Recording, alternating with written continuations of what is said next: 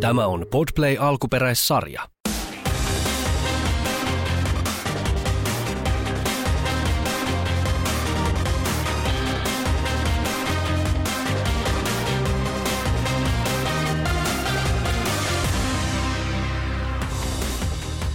Moikka! Äitipuoli podcast on nyt edennyt historiansa toiseen jaksoon ja tämän jakson kärkeen palataan kuitenkin vielä hetkeksi ekan jakson tarinan äärelle.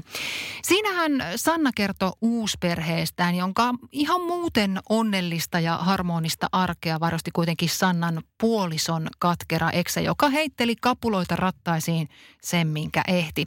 Oli kaikkiin asioihin puuttumista, perhearjen pyörittämisen ohjeistusta. Ohjeita tuli jopa seksin harrastamiseen. Oli lapsilla kiristämistä, haukkumista ja poliisienkin väliintuloa, eli lähes kaikkea, mitä perhe helvetiltä vaan odottaa saattaa. Sanna laittoi mulle viestiä ekan jakson jälkeen, eikä asiat valitettavasti ole kääntynyt parempaan Sannan toiveista huolimatta. Sanna kertoi nykytilanteestaan tällä tavalla. Tilanne ei asettunut, vaan pahentui. Äidin eli eksän harjoittama vieraannuttaminen tuotti tulosta, mikä oli varmasti väistämätön lopputulema niin voimakkaassa tunnemyrskyssä. Pojat eivät suostuneet useaan kuukauteen tapaamaan edes isänsä minun takiani. Eihän tällaista tilannetta kukaan järkevä ihminen voi ylläpitää, joten muutin omaan kotiin. Vanhempi poika oli sairautensa vuoksi täysin äitinsä hoidossa, nyt jo melkein vuoden, ja pikkuhiljaa nuorempikin poika ajautui vaatimuksista samaan. Nyt kun on mennyt muutamia kuukausia, pojat ovat olleet muutamia kertoja hetken isällään, mutta vaikeaa on edelleen.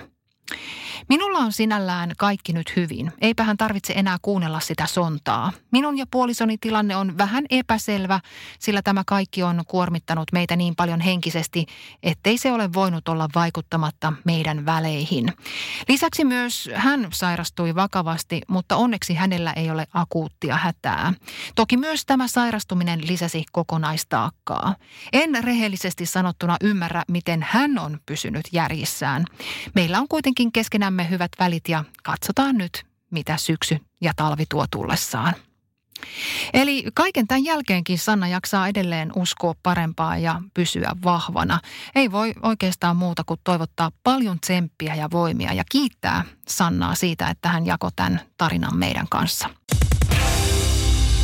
Jonkin verran palautettakin tuli tästä Sannan jaksosta. Esimerkiksi eräs kuuntelija kirjoitti näin, no huh huh, herätti aika paljon ajatuksia ja itkukin pääsi.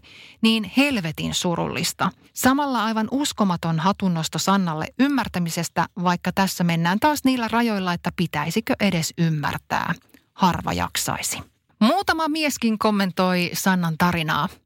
Kuuntelin podcastisi. Sannan tarina oli varsin surullinen, jopa osin järkyttävä, vaikka siellä onnikin pilkisti kaiken sen ikävän takaa. Ihmettelen lähinnä sitä, miksei ratkaisun avain löydy Sannan miehestä.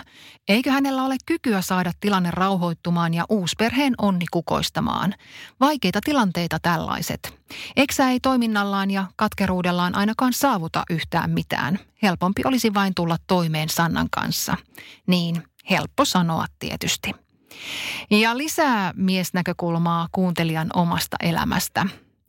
Olin ensin puolisoni 16-vuotiaan tyttären mielestä mahdottoman ikävä ihminen. Nykyisin paras isäpuoli. Kaikki me kasvetaan rooleihimme, jopa me aikuiset. Olen niin onnellinen nykyisestä suhteesta tytärpuoleni kanssa. Hän on kuin yksi neljästä omasta lapsestani. Kiitos ihan kaikille, joka ikiselle palautetta ja kommentteja lähettäneille.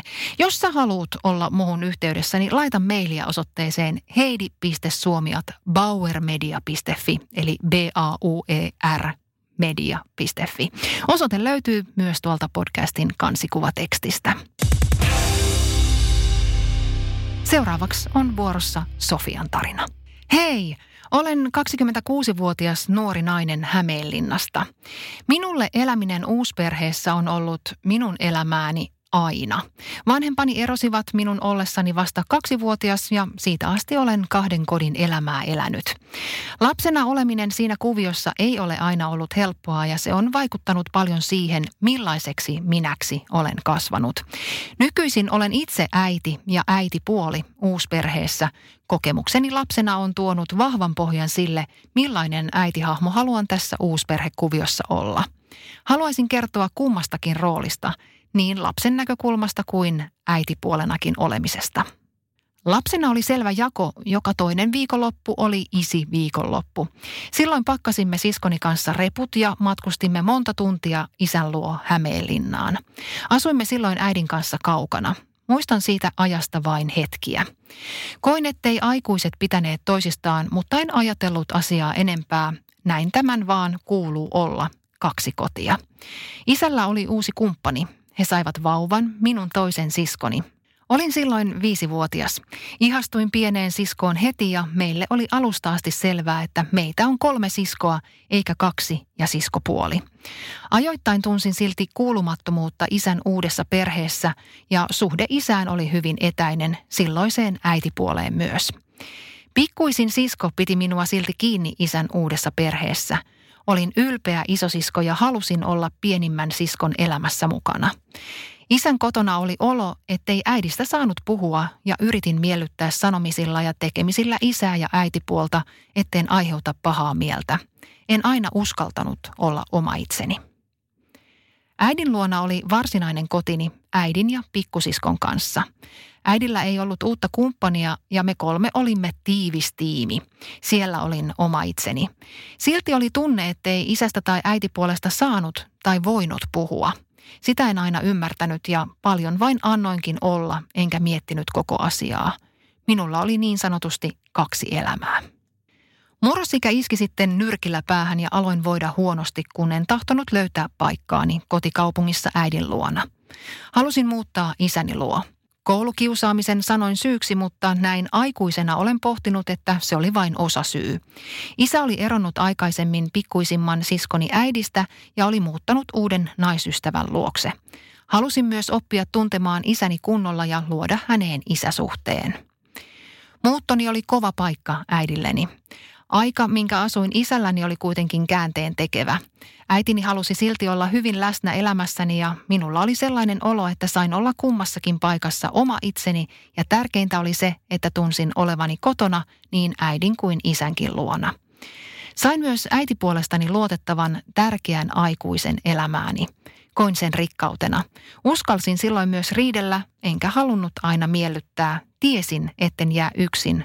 Asiat selvitetään opin luottamaan. Kasvoin tytöstä naiseksi isäni ja äitipuoleni kotona, mutta olen aina tiennyt, että äiti on läsnä ja tukena. Nykyään olen suunnattoman onnellinen kahdesta perheestäni. Äitinikin löysi uuden kumppanin. En ole hänen kanssaan jakanut virallisesti kotia, mutta vuosien aikana olen oppinut hänetkin tuntemaan ja tärkeän turvallisen aikuisen roolin hän on elämässäni saanut – Saatuani omia lapsia oli heti selvää, että isovanhempia on minun puolelta neljä. Kaikilla on omat tittelit eikä lapset erittele heitä etunimillä. Se on ihanaa. Kaikin puolin sanoisin tarinani olevan onnellinen. Kaikkiin perheisiin, oli ne sitten uus- tai ydinperheitä, kuuluu omat risut ja ruusut. Olen ehdottomasti saanut tästä elämääni paljon enemmän kuin mitä se on kuluttanut. Mun siskot on parhaat siskot ikinä.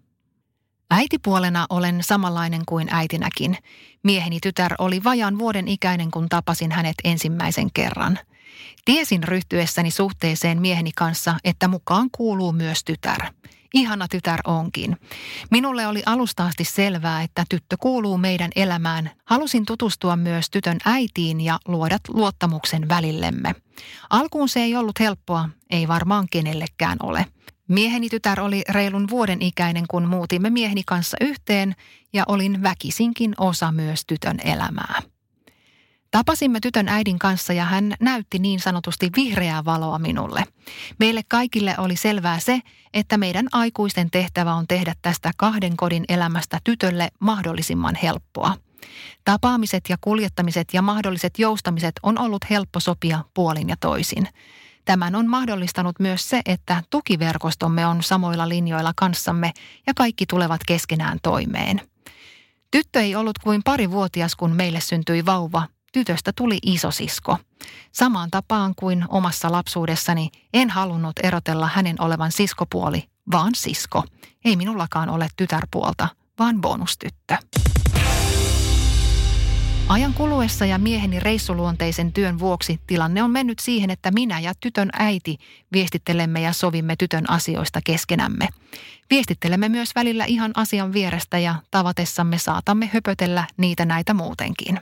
Tiedän, mitä on olla uusperheessä lapsen asemassa. En halua, että bonustyttöni kokee olevansa isällä kylässä, vaan haluan luoda tunnelman kodista – Hänellä niitä on kaksi ja ihan tosi paljon rakastavia isovanhempia ja muitakin tärkeitä aikuisia, joita tämä uusperhekuvio on tuonut mukanaan. Toki varmasti tytöllä tulee haasteita elämässään tässä kahden kodin kuviossa. Hänellä esimerkiksi on isän kotona rooli isosiskona kahdelle pikkuveljelle ja äidillään hän on ainoa lapsi. Mutta luotan siihen, että haasteitakin voimme yhdessä selvitellä. Äh, miksemme voisi? Enkä sano, että haasteita on vain tytöllä. Olen äitinä lohduttanut veljiä, kun ikävöivät siskoa, joka on arkisin äidin luona. Mutta äkkiä ne arkipäivät kuluvat ja sitten on taas viikonloppu. Iskän istunto. Jukka, eikö ollutkin ihanan valosa ja onnellinen uusperhetarina Sofialla? No oli, tähän nyt oli ihan tällainen niin kuin ihanteellinen tarina, jos voisi sanoa. Että. Mutta siitäkin mun mielestä paisto kyllä läpi, että ei se niin kuin, ei se helppoa ole, mutta tässä on selkeästi tehty päätös siihen, että tekee kaikkeensa, että tämä toimii. Nimenomaan. Onko se, eikö se ole vähän silleen, että jos aikuiset on uusperhearjessa puhtain sydämiin ja ilman katkeruutta ja haluaa niin kuin pistää sen kaiken etusijalle, että lapsilla on hyvät, niin silloin se homma toimii. Harvoin kai ne lapset rupeaa niin kuin, tiedätkö, sotkeen sitä niin, niin.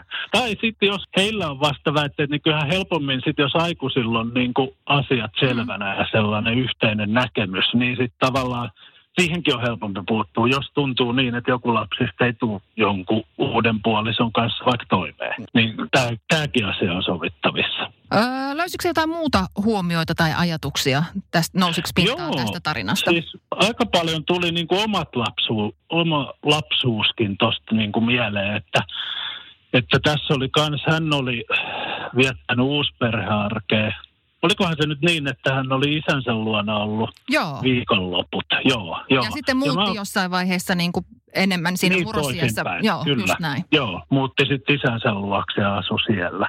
Ja oli äitinsä luon viikonloput. Joo, paljon tuli niin kuin sellaisia omi muistikuvia omasta lapsuudesta. Mä olin itse silloin 12, kun mun vanhemmat eros. Ja me mentiin silloin isän luo, tai oltiin niin kuin isä, pik, ja pikkuveli ja minä muutettiin mm. muualle. Ja tota, sitten me nähtiin mun äitiä joka toinen viikonloppu. Ja se, se on niin kuin paljon määrittänyt varmaan sellaista, mikä on tehnyt minusta minä. Niin. Ensinnä jo se niin kuin isän rooli on mulle ollut tärkeä just sitä kautta, että millainen isä mulla oli.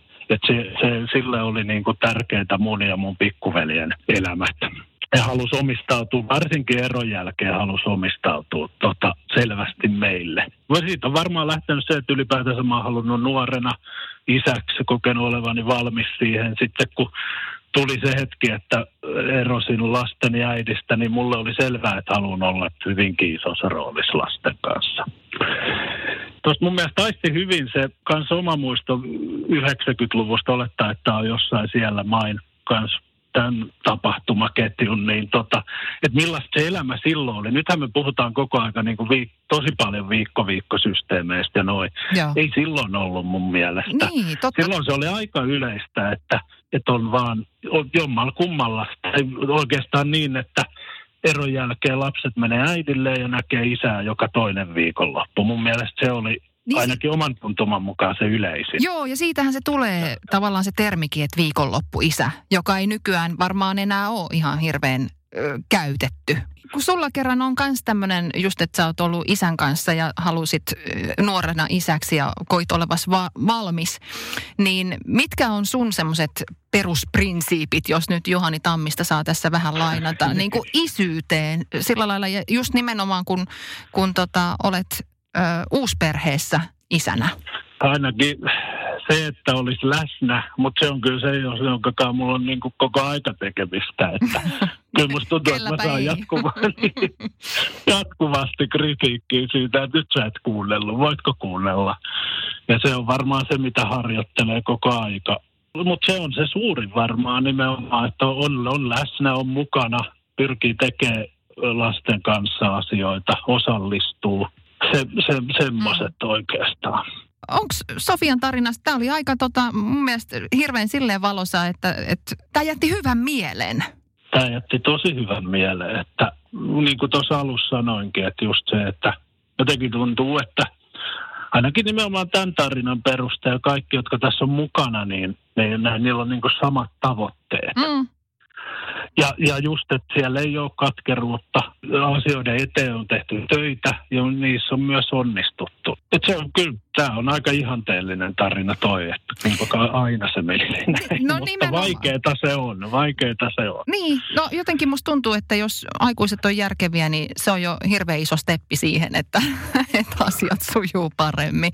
Mutta kun hei, meillä jäi kerran Sofian tarinasta näin hyvä mieli, niin ei me pilata sitä nyt. Ei, ei pilata enempää. Lopetellaan ennen kuin, ennen kuin tuota, tunnelma, ennen kuin, niin, ennen kuin tunnelma lässähtää. niin, kiitos, kiitos sulle Jukka ja ensi kertaa.